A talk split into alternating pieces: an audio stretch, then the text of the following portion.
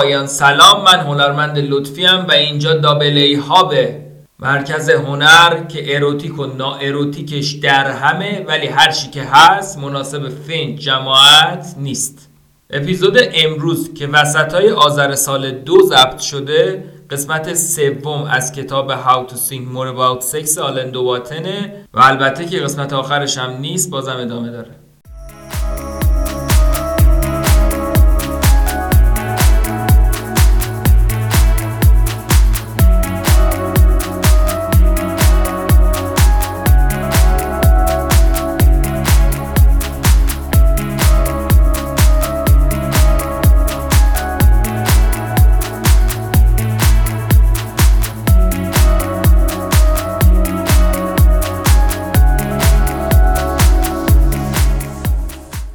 سریع دوباره من چارچوب اصلی بحث رو یه مرور رو یادآوری بکنم. اولش ما اومدیم تو اپیزود اولی درآمدی گفتیم از قرابتمون تو سکس گفتیم از اینکه انسان قرن 21 با وجودی که فکر می‌کنه از اون خوش مذهبی مثلا قدیم و این داستان خلاص شده و می‌تونه سکس شادمانه و آزاد و فلان داشته باشه. ولی ما همچنان توی گفتمانمون توی ایجاد زبون مشترک برای صحبت درباره امر خصوصی مشکل داریم و نهایتا قراره که این رنجه باشه ما فقط زندگی مسالمت آمیز باش داشته باشیم. تو بخش دو که لذت های تنامیزی بود سه تا زیر عنوان داشت. زیر عنوان های یک و دو رو بررسی کردیم تو اپیزودهای قبلی. یکی بحث تنهایی و شهوت انگیزی بود و اون یکی هم جواب به این سوال که آیا شهوت انگیزی می‌تونه عمیق باشه یا نه. و اما سومی که امروز می‌خوایم باش شروع کنیم عنوانش اینه اسکارلت یا ناتالی؟ حتی اگه پیچیدگی نهفته تو پس مفهوم شهوت انگیزی رو به خوبی درک کنیم بازم واقعیت اینه که آدمای مختلف با چیزهای بسیار متفاوتی تحریک میشن و این واقعیت ممکنه ما رو سردرگم کنه. چرا همه ما از یه جور چهره یا لباس خوشمون نمیاد؟ چرا تنوع سلیقای جنسی ما اینقدر زیاده؟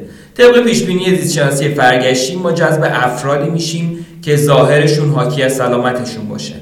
اما درباره اینکه چرا برخی افراد سالم و به برخی دیگه ترجیح میدیم هیچ نظریه حقیقتا قانع کننده ای عرضه نمی‌کنه سلیقه ما انسان تو زمینه هنر هم درست به اندازه سلیقه ما تو زمینه سکس اموری شخصی هن.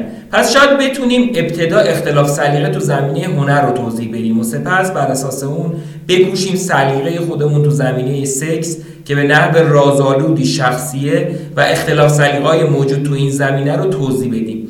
انسان تو طول تاریخ همواره برخی هنرمندا رو به شدت بر هنرمندای دیگه ترجیح می‌دادن. در حالی که زیبایی و ارزش هنری آثار گروه دوم هم لزوما کمتر از گروه اول نبوده و تاریخ نگارای هنر از گذشته های دور تا کنون تو توضیح این واقعیت درموندن برای مثال چطور میشه که کسی عاشق روتکو باشه و در عین حال به طور غریزی از کاراواجیو بترسه؟ چرا کسی دیگه از شاگال بیزاره اما دالی رو ستایش می‌کنه؟ ورینگر تاریخ نگار اهل آلمان تو جستاری با عنوان انتظا و همدلی پاسخی بسیار قابل تحمل برای معما پیشنهاد کرد.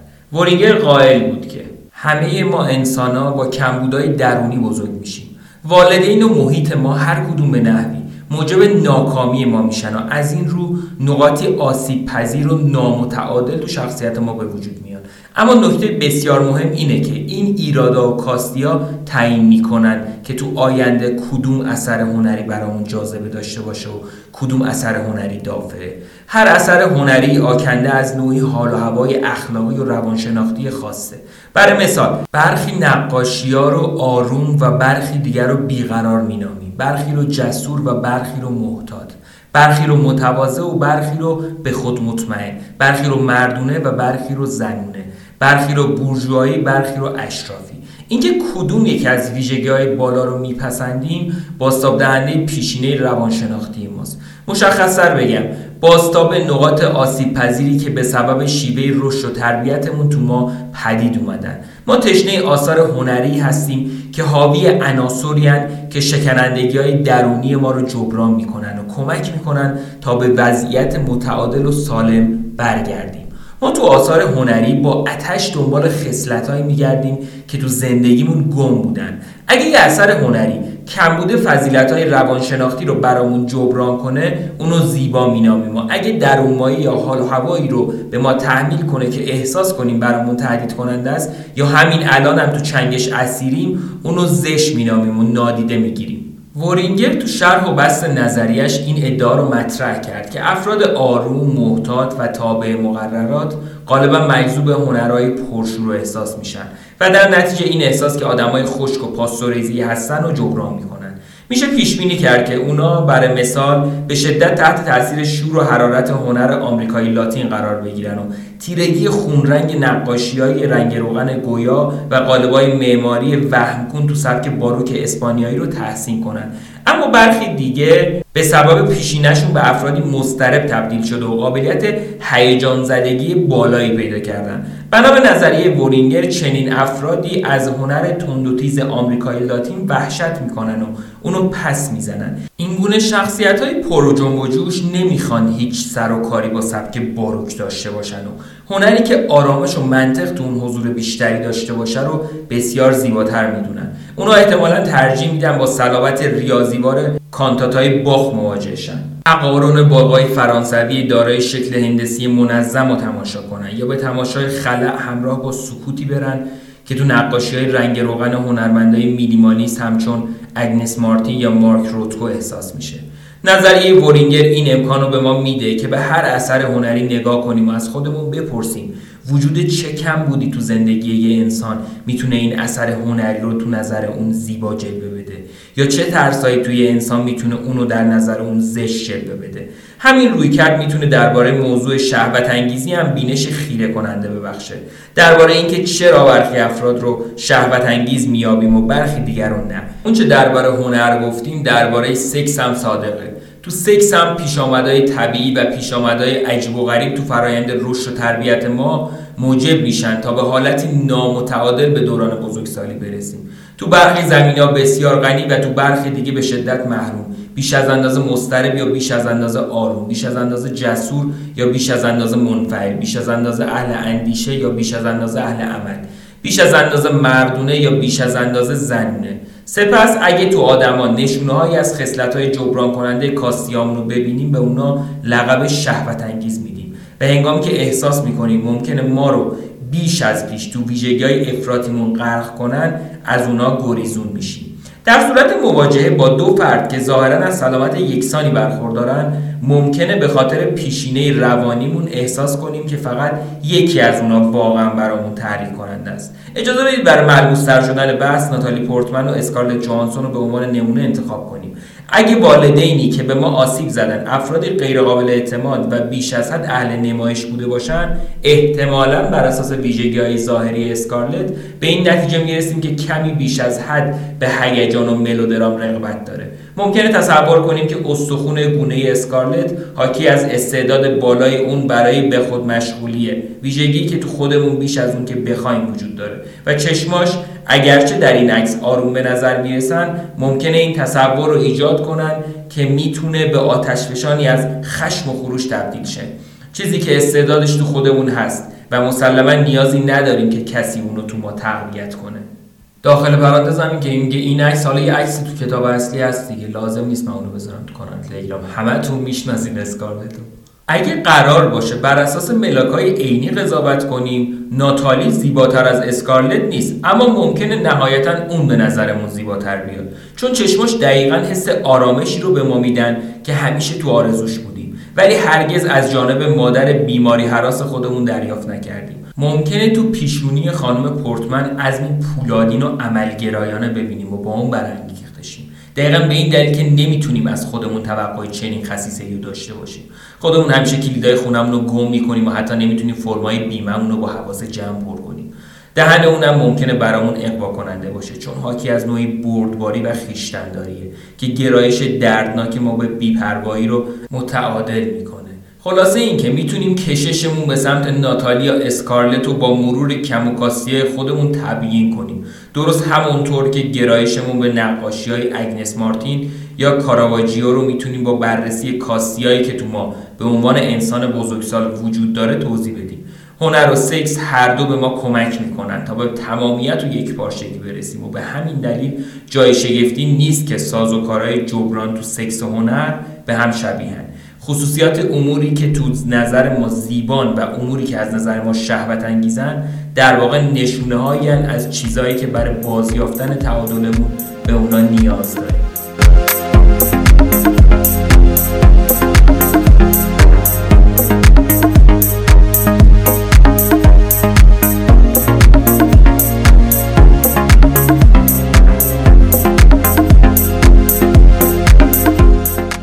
بخش سوم مسائل تنامیزی. بخش سوم پنج تا زیرونوان داره. الان من زیرونوان یک رو میگم که عشق و تنامیزیه.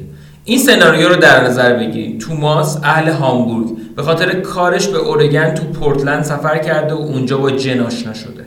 هر دوشون 28 سالن و صنعت کامپیوتر کار می‌کنن. توماس خیلی زود از جن خوشش میاد. بعد از چند روز که جن رو بهتر می‌شناسه از شوخی اون درباره همکاراشون به خنده میفته و تحلیل های سیاسی گزنده اون و نظرات هوشمندانش درباره موسیقی و فیلم ها رو تحسین می‌کنه. علاوه بر اینا نرم خوی و عطوفتی تو جن می‌بینه که اونو تحت تاثیر قرار میده. هنگام صرف شام جم میگه که همچنان هر روز حتی تو مسافرت به مامانش تلفن می‌کنه و برادر کوچیک 11 سالش عاشق بالا رفتن درخته که نزدیکترین دوستشه. و توماس پیش خودش فکر می‌کنه که چقدر این کارا شیرین و مهربونانن جن هم از توماس خوشش میاد اما نه اونطور که توماس از اون خوشش میاد. می‌خواد توماس رو روی تخت ارغوانی رنگ اتاقش تو مهمونسرای کرانکورد بخوابونه و پاهاش رو دور اون حلقه کنه. می‌خواد بدن اونو بخوره و لذت تو چهرش ببینه. از بار اول که همدیگر دیدن تا الان چندین بار درباره حالتهای مختلف بدن نیمه پوشیده اون خیال پردازی کرده. تو آخر خیال پردازیش این کار رو تو یکی از اتاقای کنفرانس محل کارشون انجام دادن. اما جدا از نقش توماس تو تخیل جنسی جن که دوستی محترم و شهروندی آبرومند و قرار روزی مادر خوبی هم بشه جن صد درصد مطمئنه که توماس به هیچ وجه گزینه ای نیست که بخواد با اون رابطه دراز مدت داشته باشه. اون نمی‌تونه یه عمر زندگی با کسی رو تصور کنه که شیفته حیواناست و عاشق دویدنه همین دیشب جونش بالا اومد تا تمرکز کنه و داستان طولانی توماس درباره مادر بزرگش که به بیماری ناشناخته مبتلا شده و تو آسایشگاه بستریه رو گوش کنه. در واقع بسیار بسیار خوشحال میشه که بعد تنامیزی دیگه هیچ وقت توماس رو نبینه. مخمصه که این دو نفر رو گرفتار کرده جز موزلات شایع تو جامعه ماست که باعث میشه حتی تو این زمونه هم نتونیم راه آسونی برای تبیین تعارض رایج میان میل به عشق و میل به تنامیزی پیدا کنیم. ما معمولا با چیزی که به اون تمایل داریم لاس می‌زنیم و به طور جدی با اون مواجه نمیشیم. با تفره رفتن بر نیازهای خودمون سرپوش می‌ذاریم و تو این اصلا معمولا دروغ میگیم قلب دیگران رو میشکنیم و شبهامون رو از رنج و سرخوردگی و احساس گناه آکنده می‌کنیم. ما هنوز به اون مرحله از رشد انسانی نرسیدیم که جن بتونه بیرو درواسی به توماس بگه که فقط خواهان سکس باشه و نه هیچ چیز دیگه. چنین اعترافی تو گوش بیشتر آدما تنین گستاخانه شاید حتی ظالمانه حیوانی و هرزوار داره. اما شبیه این مشکل برای توماس هم وجود داره. اونم نمی‌تونه خواسته خودش رو صادقانه بیان کنه. زیرا اشتیاق اون به یافتن عشق تو رابطه با جن ممکنه لوس و آبکی به نظر برسه. تابویی که نمی‌ذاره جن به توماس بگه دوست دارم تو اتاق مهمون سرا به تو بدم و بعد بر همیشه ازم جداشیم تابوی قویه و تابویی که اجازه نمیده توماس به جن بگه می‌خوام به تو عشق بورزم و تا پایان عمرم با همه مهر و علاقم از تو مراقبت کنم هم به همون اندازه قویه. هر دو طرف مجبورن درباره امیالشون دروغ بگن تا شانس موفقیت آمیز بودن رابطه از دست نره. جن باید حواسش باشه فاش نکنه که علاقش به توماس صرفا جنسی و توماس هم از ترس اون که مبادا جن بترسه و به صورت ترکش کنه نمی‌تونه رویای عشقی رو که تو سر داره بر زبون بیاره. هر دو امیدوارن که خواستشون بدون اون که صریحا و مشخصا به زبون بیاد برآورده شه چنین ابهامایی معمولا حاصلی جز خیانت و در هم کوبیده شدن انتظارات ندارن. شخصی که خواهان عشق اما چیزی جز تن آمیزی آیدش نمیشه احساس می‌کنه. از اون سوء استفاده کردن. شخصی که تو حقیقت فقط خواهان سکسه اما برای رسیدن به سکسش مجبور شده خودش رو خواهان عشق نشون بده در صورتی که مجبور به رابطه جدی از اونچه که می‌خواد بشه احساس دردام افتادگی می‌کنه. اگر موفق به فرار از رابطه شه احساس بیصداقتی و فساد اخلاقی خواهد کرد. جامعه چطور می‌تونه به توماس و جن و افراد دیگه شبیه اونا کمک کنه تا سرانجام بهتری داشته باشن؟ اولا باید این حقیقت رو به رسمیت بشناسه که هیچ یک از این نیازها برتری اخلاقی بر دیگری نداره. اینکه کسی عشق و بیشتر از سکس یا حتی به جای سکس بخواد مثل اینه که سکس و بیشتر از عشق یا به جای اون بخواد. نه بهتر از اونه نه بدتر. هر دوی این نیازها جایگاه خودشون رو تو مجموعه احساسات و امیال ما دارن. ثانیا ما افراد جامعه باید راهی پیدا کنیم تا مطمئن شیم که انسان ها می‌تونن این دو نیاز و آزادانه بدون ترس از سرزنش و محکومیت اخلاقی مطرح کنن. باید تابوهای پیرامون هر دو این امیال رو تضعیف کنیم. به نحوی که نیاز به فیلم بازی کردن به حداقل برسه و در نتیجه دلشکستگی و احساس گناه ناشی از ریاکاری هم تا حد امکان پایین بیاد. تا وقتی که تنها راه رسیدن به تنامیزی تظاهر به عشق برخی از ما به دروغ متوسل میشیم و تا وقتی که تنها راه برای یافتن عشق طولانی مدت این باشه که وانمود کنیم. یه ماجراجوی بیبندوباریم که حاضر به اتاق افراد تقریبا غریب تو مهمونسرا بره و با اونا رابطه جنسی بدون قید و تعهد داشته باشیم. این خطر برای برخی از ما وجود داره که صبح بعد از این رابطه به نحو دردناکی احساس رها شدگی کنیم. زمان اون رسیده که برای نیاز به تنامیزی و نیاز به عشق جایگاهی برابر بدون رنگ و لعاب اخلاقی قائل شیم. این دو هر دو از ارزش و اعتبار همسان برخوردارن. هر یک از اونا رو میشه مستقل از دیگری احساس کرد و به مطرح کردن هیچ کدوم نباید مجبور به دروغ گفتن شیم.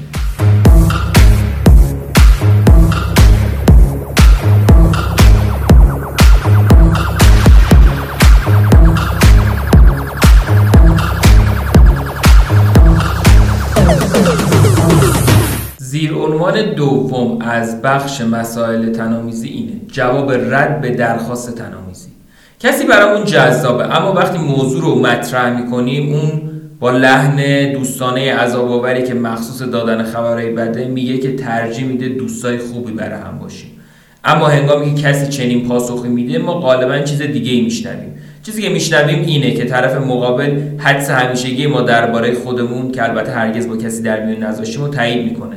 اینکه ما یه موجود معیوب نچسب بدقواره وحشتناکیم. شنیدن جواب رد از دیگران دردناکه چون اونو یه قضاوت منفی قاطع برداشت می‌کنیم.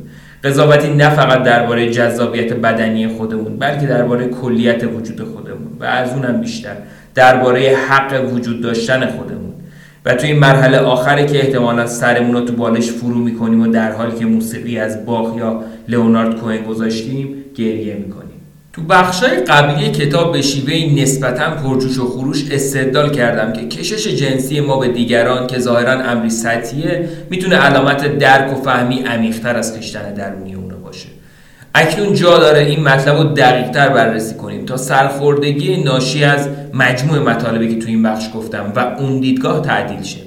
وقتی که کسی نمی‌ذاره از نظر جنسی به اون نزدیک شیم لزومی نداره که این جواب رد و نشونه قطعی از نگاه منفی اون به کلیت وجود خودمون داد کنیم و نتیجه بگیریم که اون به درون روح ما نگاه کرده و فاتحه ما رو از هر جهت خونده. معمولا واقعیت به هیچ وجه تا این اندازه پیچیده یا ویرانگر نیست. این شخص خاص به هر دلیل نمی‌تونه با بدن ما برانگیخته شه. همین. فهم اینکه احساس اون شخص چیزی خودکار پیشاگاهانه و تغییر ناپذیره می‌تونه برامون آسودگی بخش باشه. کسی که دست رد به سینه ما می‌زنه رفتار ناشایسته با ما نداره. دست خودش نیست که نمی‌تونه ما رو بپذیره. درست همونطور که نمی‌تونیم با توسل به قدرت اراده کاری کنیم که از فلان طعم بستنی یا فلان سبک نقاشی خوشمون بیاد نمی‌تونیم کاری کنیم که با بدن فلان شخص برانگیخته شیم. تو لحظه هایی که موضوع وازنش برامون بحرانی میشه کافی زمانایی رو به یاد بیاریم که موقعیت مشابه طرف مقابل رو داشتیم. مواقعی که کسی به ما علاقه داشته و از اونجا که فردی مهربان و در دسترس بوده برای ما راحت تر بوده که به همون شخص تمایل پیدا کنیم. اما نمی‌تونستیم احساسی به اون داشته باشیم. آیا ما از اون بخت برگشته ها متنفر بودیم؟ نه. شاید واقعا آرزو داشتیم که مایل به همخوابی با اونا باشیم. شاید حقیقتا برامون آدمای دلنشینی بودن. اما قطنبای جنسی ما نظر دیگه ای داشت و با هیچ ترفندی راضی نمی‌شد که به سمت اونا بچرخه. عامل اصلی که موجب دردناک شدن وازنش جنسی میشه اینه که ما عادت داریم وازنش جنسی رو نوعی داوری اخلاقی تفسیر کنیم. حال اون که در واقع امری تصادفیه. راه رهایی از این شکنجه توجه به این نکته است. که اون شبای ناکامی در واقع فقط یه جور بدقوالی نه چندان مهمن. تاریخچه آب و هوا می‌تونه راهنمای ما تو این زمینه باشه. تقریبا تو همه جوامع نخستین انسان ها در ابتدا طوفان‌های شدید که محصولای از بین می‌بردن و باعث زیراب رفتن ساختمان‌ها و جاده‌ها می‌شدن و مجازات از جانب عوامل بالا تفسیر می‌کردن. نشونه های از خشمگین بودن خداها و مقصر بودن انسانها. اما نژاد ما به تدریج و به کمک علم هواشناسی از این گونه خرافات غلط و مهلک رها شد. الان دیگه می‌دونیم که نباید خودمون رو بابت بارونای شدید سرزنش کنیم. بارون شدید چیزی نیست جز نتیجه نهایی کنش و واکنش تصادفی عوامل جوی بر روی اقیانوسها یا پشت رشته کوها اونچه باعث میشه زمینای ما زیر آب برن و آبای قهوه‌ای رنگ رودخانه‌های توقیان کرده پلای ما رو مثل چوب کبریت در هم بشکنن بد اقبالی حاده نه اعمال ما. بنابراین همونطور که توضیح پدیده های آب و هوایی رو یاد گرفتیم باید اینو هم یاد بگیریم که وقتی یه نفر با لحنی خوب به ما میگه که ترجیح میده قرارش با ما به آخر شب نکشه اونو بفهمیم. اینکه مایل به همخوابی با چه کسایی باشیم دست خود ما نیست. علم و روانکاوی برای ما روشن کردن که مدتها پیش از اون که ذهن خداگاه ما نقشی تو انتخابای ما تو این زمینه ایفا کنه نیروهای پنهان این انتخابا رو به جای ما انجام دادن. بله زمانی که تو دل رنج هستیم چنین چیزی غیر قابل باور به نظر می‌رسه. اما نه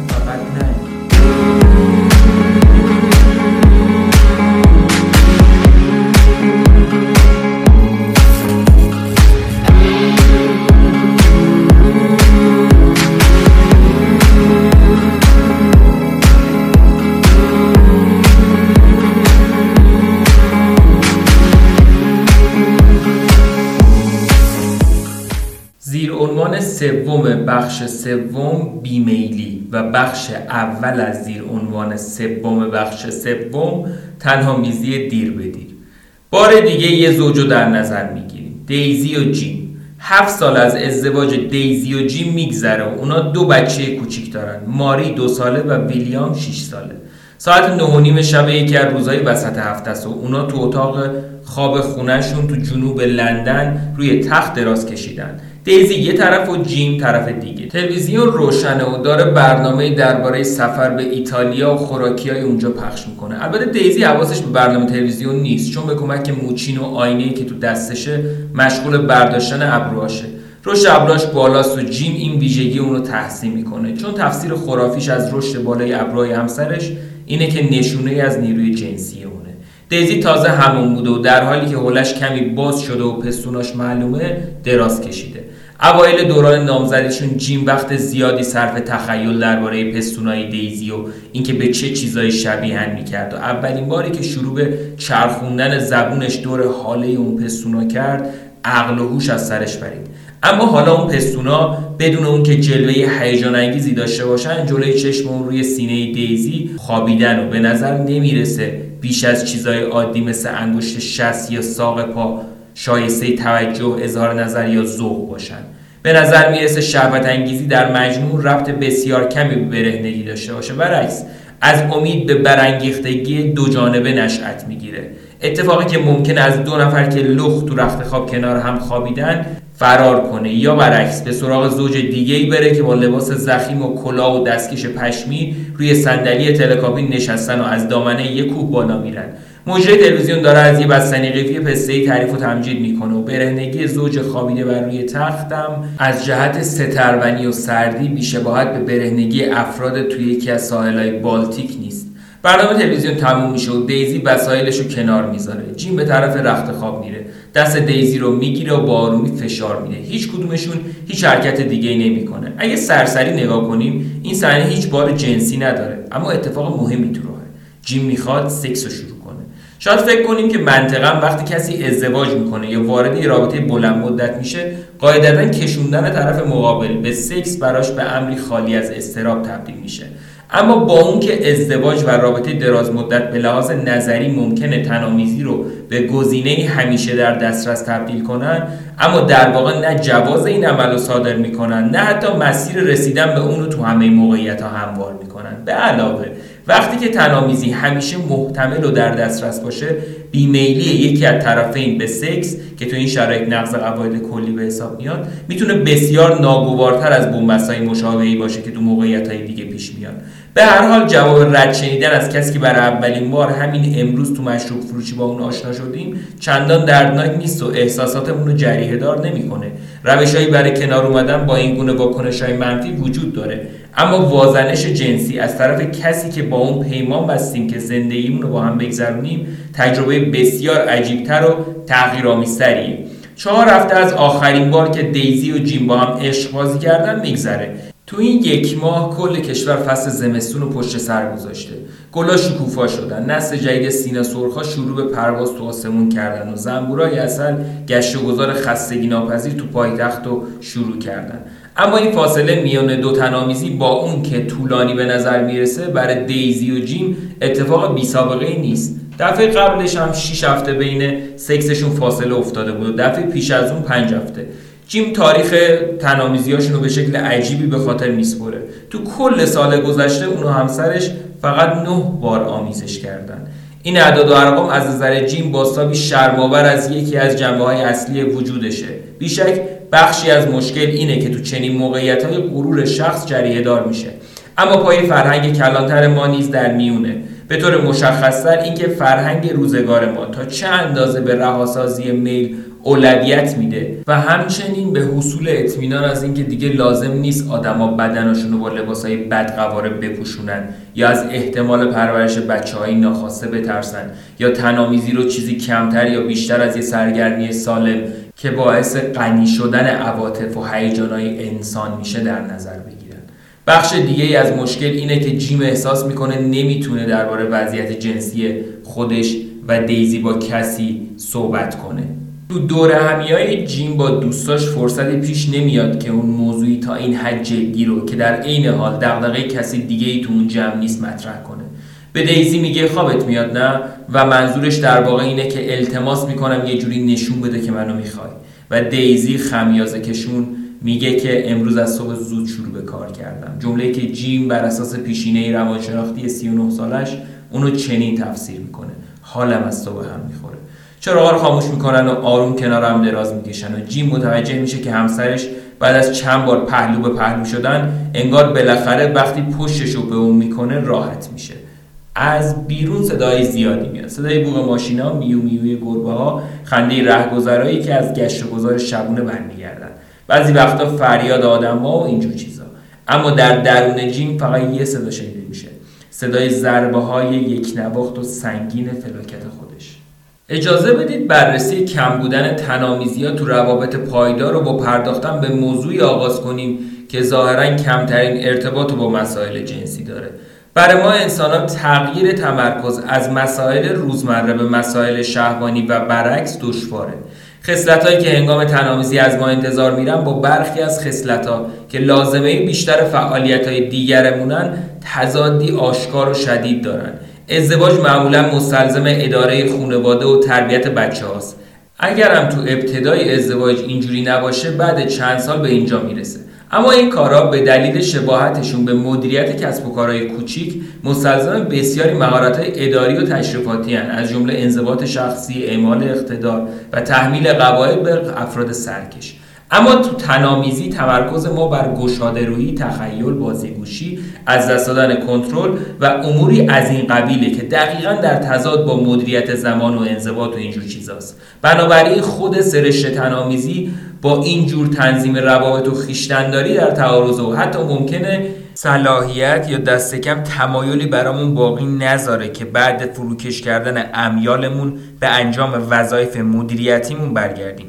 دلیل پرهیز از تنامیزی این نیست که به ما لذت نمیده. اینه که لذت های تنامیزی توان ما برای تحمل بار سنگینی که اداره خونه بر دوشمون می‌ذاره رو تحلیل می‌برن. بنابراین شاید بشه اجتناب آدما از عشقبازی رو به اجتناب کوهنورده یا دونده تشبیه کرد که نمی‌خوان درست قبل از صعود به قله کوه یا شروع ماراتون تو لذت فوران احساسات و شکوه خلصاور یه شعر عالی مثلا از والت ویتمن یا آلفرد تنیسون غرق شن. دیگه اینکه تنامیزی غالبا رابطه ما با شریکمون تو اداره خونه رو تغییر میده و از تعادل خارج می‌کنه. برای شروع تنامیزی یکی از همامیزا باید نیازهای جنسی خودشو که ممکنه تغییرآمیزم به نظر برسن و آشکار کنه و به این ترتیب خودشو تو موضع ضعف قرار بده. باید بحث درباره برنامه هامون و مثلا بحث درباره اینکه چه نوع وسایلی برای خونه بخریم یا اینکه تعطیلات سال بعد به کجا بریم و کنار بذاریم و درخواستی دشوارتر رو مطرح کنیم. مثلا اینکه همسرمون پشتش رو به ما بکنه و حالت یه پرستار رامو به خودش بگیره. یا پوتیناش رو بپوشه و به ما حرفای توهین آمیز بزنه. برآورده ساختن نیازامون ممکنه ما رو مجبور به طرح درخواستایی کنه که از دید ناظر بیرونی ممکنه مزهک و تحقیرآمیز به نظر بیان. جوری که در مجموع ترجیح میدیم اون درخواستا رو با کسی که تو زندگی روزمره محترمانه خودمون مجبوریم بهش اعتماد کنیم در میون نذاریم. بنا به تصور متعارف از عشق رابطه متحدانه بهترین بستر برای ابراز جنبه های جنسی خودمونه. و در نتیجه اگه تو محراب کلیسا در برابر 200 مهمون خودمون رو برای همیشه به کسی متحد کردیم نباید از اینکه برخی نیازهای غیرعادی خودمون رو در برابرش آشکار کنیم معذب شیم. اما این خطایی تاسفبار درباره عوامل ایجاد احساس امنیت تو ماست. به عبارت دیگه اگه طرف مقابلمون کسی نباشه که قراره تا سی سال دیگه با هم صبونه بخوریم راحتتر می‌تونیم در برابرش نقاب لاستیکی بپوشیم یا نقشه شکارجی جنسی که قصد زنا با مهارمون داره بازی کنیم. با اون که تمایل به تقسیم افراد به دو دسته کاملا متمایزه کسایی که باهاشون قصد عشق داریم و کسایی که می‌تونیم با اونا تنامیزی کنیم ممکنه پدیده مشخصا مردانه به نظر برسه. زنان به هیچ وجه از این جهت معصوم نیستن. زنان عقده پسر خوب یا حرومزاده رو دارن که دقیقا شبیه دوگانگی مریم مقدس و فاحش است و رواجش به هیچ وجه از اون کمتر نیست. به سبب همین عقد است که زنا با اون که میپذیرند که مردایی با محبت حمایتگر و خوشمشرب به لحاظ نظری جذابن اما در عین حال نمی‌تونن انکار کنن که اون حرومیایی سنگدلی که به محض تموم شدن عشق بازی راشونو می‌کشن و به اندازه یه قاره ازشون دور میشن جذابیت جنسی بیشتری دارن. اونچه فاحشه و حرومزاده رو تو این دوتا سناریو با هم پیوند میده اینه که هر دو عملا و به لحاظ عاطفی دسترس ناپذیرن و در نتیجه شاهد همیشگی قرابت ها و نقاط ضعف جنسی ما نیستن و اونا رو یادآوری نمی‌کنن. عمل تنامیزی شاید بعضی وقتا خصوصی تر از اونه که بخوایم با شخصی که اونو به خوبی می‌شناسیم و همیشه می‌بینیم انجام بدیم.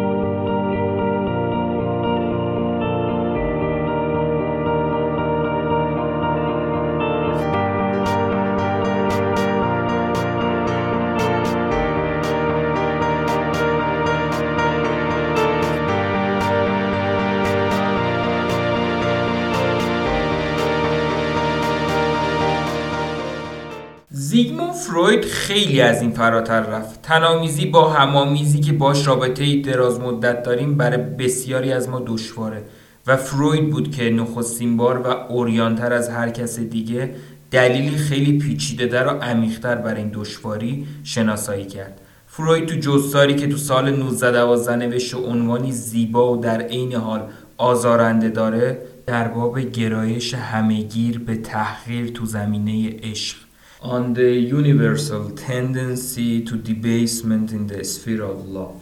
به بیان خلاصه تنگنایی دردآوری پرداخت که به نظر می‌رسید بسیاری از بیماراش بهش مبتلان. وقتی که به کسی عشق میورزن هیچ تمایلی بهش ندارن. و وقتی که به کسی میل دارن نمی‌تونن به اون عشق بورزن. طبق برآورد فروید دو واقعیت اجتناب ناپذیر که به تربیت ما مربوط میشن زندگی جنسی ما رو به تدریج ویران می‌کنن. اولیش اینه که کسایی که تو دوران کودکی به ما درس عشق میدن کسایی که به خاطر منع شدید تابوها به هیچ وجه نمی‌تونیم با اونا تنامیزی کنیم. و دوم اینکه تو دوران بزرگسالی معمولا کسایی رو به عنوان پارتنر انتخاب می‌کنیم که از برخی جنبه ها جنبه های مهم و پررنگ که خودمون بهش آگاهی نداریم شبیه افرادی هن که هنگام کودکی بیشتر از هر کس دیگه ای به اونا عشق میورزیدیم. وقتی که این دوتا عامل دست به دست هم میدن یه وضعیت معماگونه شیطانی رو شکل میدن. هرچی عشق ما به شخصی بیرون از خانوادمون عمیقتر میشه بیشتر به یاد صمیمیت موجود تو پیوندهای خونوادگیمون میفتیم و از این رو آزادی غریزی کمتری برای ابراز امیال شخصیمون به اون می‌کنیم. به این ترتیب تابوی رابطه جنسی با مهارم که در اصل برای محدودسازی خطرهای ژنتیکی تولید مثل بین مهارم طراحی شده می‌تونه مانع آمیزش ما با کسی که رابطش با ما نزدیکه بشه و در نهایت شانس ما رو برای لذت بردن از آمیزش با چنین شخصی از میون ببره. احتمال اینکه تابوی زنایی با مهارم خودش رو تو رابطه ما با همسرمون نشون بده بعد به دنیا اومدن بچه ها بیشتر هم میشه. تا قبل از به دنیا آمدن بچه ها میشه الگوهای اولیه مربوط به نقش پدر و مادر الگوهایی که انتخاب پارتنرمون ناخودآگاه بر اساس اونا صورت می‌گیره رو تو حاشیه نگه داشت. البته به کمک عاملهای تقویت کننده شهوت مثل جوونی لباسهای مد روز کلوبای شبونه نوشیدنی های الکلی و مسافرت به خارج از کشور. اما معمولا به محض اینکه بخشی از حال خونه رو به کالسکه بچه اختصاص میدیم همه این عاملای بازدارنده کاراییشون رو از دست میدن.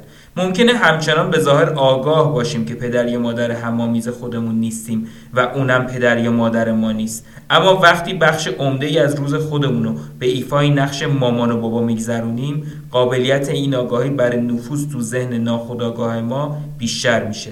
البته هیچ کدوم از ما عمدن این نقش رو در برابر دیگری بر عهده نمی‌گیره اما به هر حال همواره شاهد این نقشه. به هیچ وجه بعید نیست که بعد از به رخت خواب رفتن بچه ها زن یا مرد مرتکب یکی از اون لغزش های کلامی مورد علاقه فروید شو دیگری رو ماما یا بابا صدا کنه. اشتباه کلامی که لحنش ممکنه شبیه همون لحن نازمطوری باشه که تو طول روز برای صحبت کردن با بچه ها و کنترل اونا استفاده می‌کنن. حقیقت اینه که دو همسر تو رابطه جایگاه برابر دارن. و گرچه تصور تنامیزی با پدر یا مادر مشمعز کننده است اونا با چنین خطری مواجه نیستن.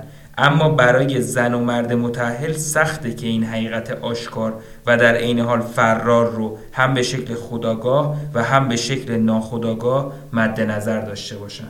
وقتی که مردا و زنان روابط پایدار خودشونو که مدتها ادامه داشته رها می‌کنن تا وارد رابطه با عشقبازای جدید و جوونترشن دیگران غالبا گمان می‌کنند که این کار ناشی از جستجوی ترحم انگیز برای جوونی از دست رفته است. اما انگیزه این ناخودآگاه و عمیقتر اونا ممکنه بسیار تلختر باشه.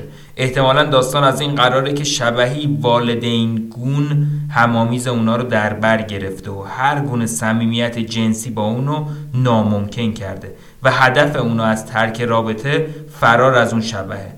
اما وقتی که سکس و گرداب تابوی زنایی با مهارم گرفتار میشه مطمئنا راه فرار از گرداب این نیست که کل داستانو با همامیز دیگه ای از سر بگیریم. چون همین که رابطه با گزینه های جدید ریشه بده اونا هم سرانجام به چهره های والدینگون بدل خواهند شد.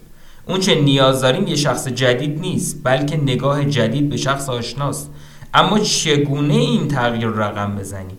شاید بشه پاسخ تو عمل جنسی پیدا کرد که برای بیشتر انسان ها جذاب نیست اما به هر حال حکمتی تو خودش داره که در مورد همه رابط های دراز مدت صدق می‌کنه. برخی زوجا لذت می‌برن از اینکه شخصی غریبه رو انتخاب کنن یکی از اونا با اون تنامیزی کنه و اون یکی به تماشای اونا مشغول شه. شخصی که تو اینجا نقش تماشاگر جنسی رو داره جایگاهی رو که در واقع متعلق به خودمونه با اراده خودش به کسی دیگه واگذار می‌کنه و از مشاهده برانگیختگی همسرش لذت شهوانی می‌بره. و این کاری نیست که شخص به خاطر طرف دیگه انجام بده. برعکس بازیگر سوم با هدفی خاص به بازی گرفته شده. اینکه جنبه های تحریک کننده کسی که تنامیزی می‌کنه رو به زوجش که در حال تماشاست یادآوری کنه. جریان عادی زندگی مثل قباری امیال فرد تماشاگر نسبت به زوجش رو پوشونده و فرد غریبه کمک می‌کنه تا اون مجددا اون میل رو پیدا کنه. نقشی که فرد غریبه تو اینجا ایفا می‌کنه باعث میشه که فرد تماشاچی اون هیجانی رو که 20 سال پیش تو شب اول نسبت به همامیز خودش داشت رو دوباره حس کنه. این روی کرد گاه به گونه دیگه عملی میشه. یکی از اون دو همامیز از اون یکی عکسای برهنه می‌گیره و اونا رو توی سایت اینترنتی اختصاصی قرار میده تا مخاطبا درباره اون از سراسر جهان نظر بدن. عاملای بازدارنده قوی مثل سنت، حسادت و ترس نمی‌ذارن این گونه روی کرده رواج گسترده پیدا کنن با این حال روی کرده یاد شده می‌تونن برخیر شیوه های نگرش رو با وضوحی خاص به ما نشون بدن. شیوه های نگرش که وارد کردنشون به همه روابط عاقلانه است. راه حل رکود جنسی دراز مدت اینه که یاد بگیریم عشقباز خودمون رو اونطوری ببینیم که انگار پیش از این هرگز چشممون به اون نیفتاده. روش ساده تری هم برای این تغییر شیوه نگرش وجود داره که هم کاملا در دسترس هم به اندازه روش های قبلی خطرناک و نمایشی نیست. اینکه شبی رو تو هتل بگذرونیم. اگه نمی‌تونیم جنبه شهوانی همامیز خودمون رو حس کنیم بخشی از مشکل به محیط ثابت زندگی روزمرهمون برمیگرده. ثابت و تکراری بودن فرشا و صندلی های خونه نقش پررنگی تو کم شدن تنامیزیامون دارن. چون که خونه های ما موجب میشن که افراد رو بر اساس تصویری که تو اون خونه از خودشون به نمایش گذاشتن ببینیم. همسر ما تو خونه چه کارایی انجام میده؟ کارایی مثل جارو کشیدن شیر دادن به بچه آویزون کردن لباسای شسته شده و پر کردن فرمای مالیاتی. اما فعالیت هایی که یه مکان یه پس زمینه فیزیکی انجام میدیم باعث میشن که اون پس زمینه فیزیکی برای همیشه رنگ و بوی اون فعالیت ها رو به خودش بگیره و حس و حال اون فعالیت ها رو به ما برگردونه و جوری مانع تحول ما میشن. وسایل و مبلمان خونه خودشون هرگز دگرگون نمیشن و به همین دلیل تاکید می‌کنن که ما نمی‌تونیم دگرگون شیم. راز تاثیرگذاری مرموز هتلام دقیقا همینجاست. هتل‌ها با دیوارا و رخت خوابا و تلویزیونا و های نرم و راحتشون و همچنین با صابونای کوچیک بسته بندی شده و خدماتی که داخل اتاق به مشتریا ارائه می‌کنن علاقه مشتریاشون به چیزای شیک و تجملی رو برآورده می‌کنن. اما مهمتر از اون موجب میشن که مشتریا با خیشتن جنسی که مدت هاست گم کردن پیوندی مجدد برقرار کنند درباره دستاوردهای آبتنی مشترک توی وان حموم جدید هر چی بگیم کم گفتیم. تو چنین محیطایی می‌تونیم دوباره به عشقبازی سرخوشانه مشغول شیم. چون از نقشایی که محیط خونه بر ما تحمیل کرده بیرون میاییم و هویت جنسی رو که نخستین بار باعث کشونده شدن ما به سمت همدیگه شد از نو کشف می‌کنیم. نوعی بینشیابی زیبایی شناسونه که حوله کلاهدار تو کنار یه سبد میوه و همچنین چشمانداز بندرگاهی که برامون تازگی داره نقش اساسی تو اون ایفا می‌کنه.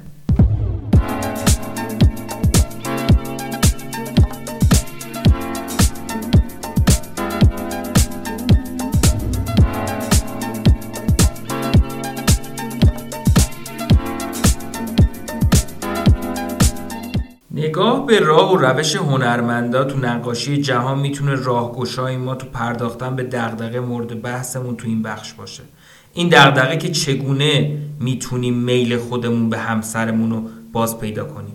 نوع کار هنرمند کاملا با کار فرد عشقباز تفاوت داره. با این حال هر دوشون با نقطه ضعف انسانی مشابهی رویاروان آمادگی عموم آدما برای عادت زدگی و ملال زدگی و اینکه گمان کنن اون چه آشناست شایستگی علاقه رو نداره. این استعداد تو ما هست که به غلط آرزومند تازگی، ماجراجویی، فریبندگی و احساسات گرایی مبتزل باشیم.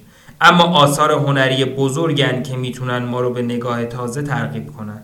ما رو ترغیب کنن که به چیزایی که گمان می‌کنیم قبلا فهمیدیم نگاهی دوباره بندازیم و افسونهای جدید نادیده انگاشته شده یا دفن شده تو زیر نمای بیرونی چیزای آشنا رو آشکار کنیم. تو مواجهه با آثار اینجوریه که احساس می‌کنیم قد شناسی ما نسبت به عناصر ظاهرا پیش پا افتاده چیزا مجددا شعله بر میشه. منظره غروب درختی که یه روز تابستونی توسط باد به حرکت در میاد. کودکی که مشغول جارو زدن حیاته یا فضای یه مهمونی شام توی یکی از شهرهای بزرگ آمریکا دیگه نه مزامینی خسته کننده یا بیش از حد ساده که عرصه امور پیچیده و جالب به نظر می‌رسن. هنرمند راههایی برای برجسته کردن دردناکترین تاثیرگذارترین و جذابترین جنبه های یه صحنه و متمرکز کردن توجه مخاطب بر این جنبه ها پیدا می‌کنه. تا مخاطب نگاه تحقیرآمیز خودش رو کنار بذاره و به تدریج تو پیرامون خودش کمی از اون چیزایی رو ببینه که جان کانستبل، توماس گینزبورو، یوهانس ورمیر و ادوارد هاپر می‌تونستن تو پیرامون خودشون ببینن. تو فرانسه قرن 19 هم تقریبا هیچ کس به جز سراشپزا افراد شکمبارا و کشاورزا چیز جالب خاصی تو گیاه مارچوبه نمی‌دیدن. تا اینکه تو سال 1880 ادوارد مانه یه دست مارچوبه رو نقاشی کرد و اینجوری توجه دیگران رو به اعجاز ذاتی این گیاه بهاری که سالی یه بار ظهور می‌کنه جلب کرد. هر قدرم که مهارت های تکنیکی مانه برجسته بوده باشن تأثیر خیره کننده نقاشی اون نتیجه ابداع زیبایی مارچوبا نیست بلکه نتیجه یادآوریه. اینکه ویژگیهایی رو به یاد ما میاره که از وجودشون آگاه بودیم. اما شیوه نگاه عادت زده و تباه شده ما باعث شده بود فراموششون کنیم. شاید ما تو چنین گیاهی صرفا ساقای سفید ملالاور می‌دیدیم اما هنرمند شور رنگ و خاص بودگی شد دید و سپس باز تولید کرد. و سوژه محقر خودش رو همچون شیعی والا و مقدس به تصویر کشید که از رهگذر اون می‌تونیم به فلسفه رهایی بخش درباره طبیعت و زندگی روستایی دست پیدا کنیم. برای اینکه یه رابطه دراز مدت رو از خطر از خود راضی بودن و خستگی نجات بدیم یه راش اینه که همون دگرگونش خیالی که مانع در مورد گیاه مارچوبه ایجاد کرد و در مورد همسر خودمون ایجاد کنیم. باید سعی کنیم خوبی و زیبایی رو تو زیر لایه های عادت و روال عادی زندگی پیدا کنیم. احتمالا بارها و بارها پارتنر خودمون رو تو حال هول دادن کالسکه بحث با کودک نوپا یکی به دو کردن با شرکت برق و خسته و کوفته برگشتن از محل کار دیدیم و همین باعث شده اون روی دیگه اونو که هنوز ماجراجو پر جنب و جوش گستاخ باهوش و از همه مهمتر سرزنده است و فراموش کنیم. اما اگه این راه ها رو امتحان کردیم و سودمند نبودن اگه تنامیزی با پارتنر قدیمیمون همچنان کم و سرد باقیمون آیا بجاست که شگفت زده آزرده و تلخ کامشیم جامعه مدرن به احتمال فرابون به افراد حق میده که سرخوردشن. هر چیزی کمتر از رضایت کامل به اون عقب نشینی و تسلیم میده. تصور بر اینه که تو حالت عادی باید با همامیز قدیمون تنامیزی رضایت بخش و مستمر داشته باشیم هر گونه انحراف از این استاندارد ناسالم قلمداد میشه. صنعت سکس درمانی که ابتدا تو آمریکا و تو نیمه دوم قرن بیستم پدید اومد بخش عمده کوششش این بود که به ما اطمینان بده که میل باید همواره حاضر باشه و به ازدواج جون بده. پیشگامای سکس پژوهی ویلیام مسترز و ویرجینیا جانسون نخستین تبیینگرای این دیدگاه متحبرانه بودند که هر فرد متحل حق داره تو سراسر دوران زندگیش از محراب کلیسا تا گور از سکس خوب با همسرش لذت ببره.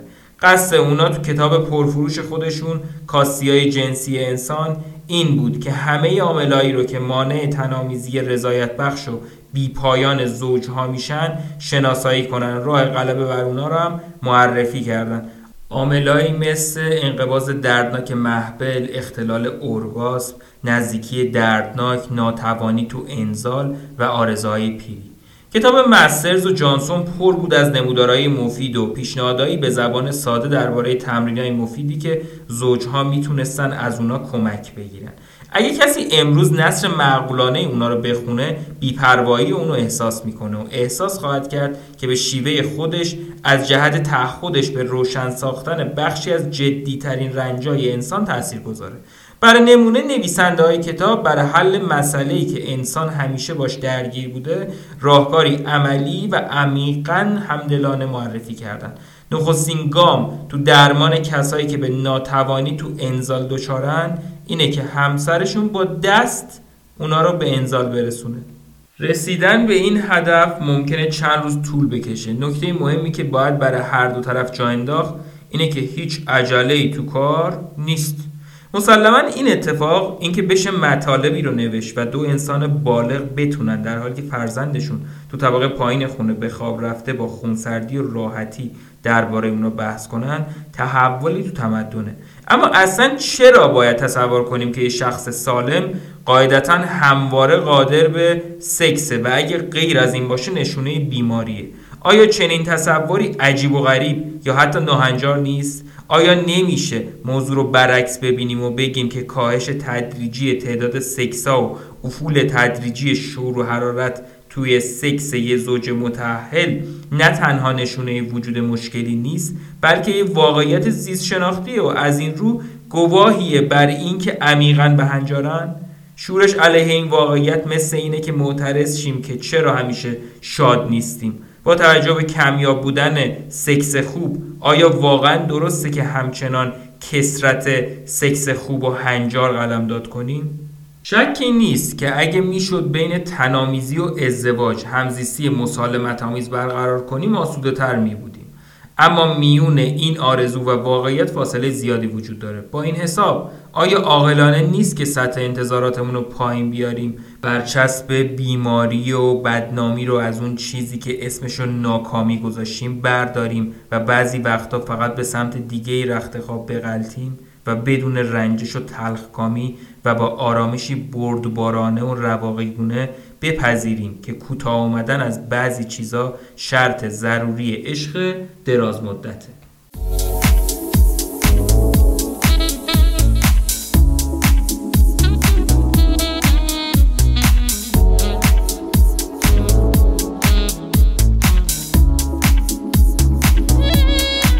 خب مرسی که تا اینجا همراه بودین و گوش کردین. به نظرم تا اینجا کافیه واسه این اپیزود. پس یه مرور کلی بخش سه مسائل تنامیزی رو شروع کردیم. قسمت اولش که عشق و تنامیزی بود رو گفتیم. قسمت دومش که جواب رد به درخواست تنامیزی بود رو گفتیم. قسمت سوم که بیمیلی بود سه تا زیر شاخه داشت. الان اولیش رو کامل گفتیم که تنامیزی دیر به دیره. ناتوانی جنسی و رنجش میمونه واسه اپیزود بعدی بعدش میشه پرنگاری و زنا و فلان بهمان. و شیر بکنید و کامنت بذارید و سابسکرایب کنید و تا درودی بدرود دیگر!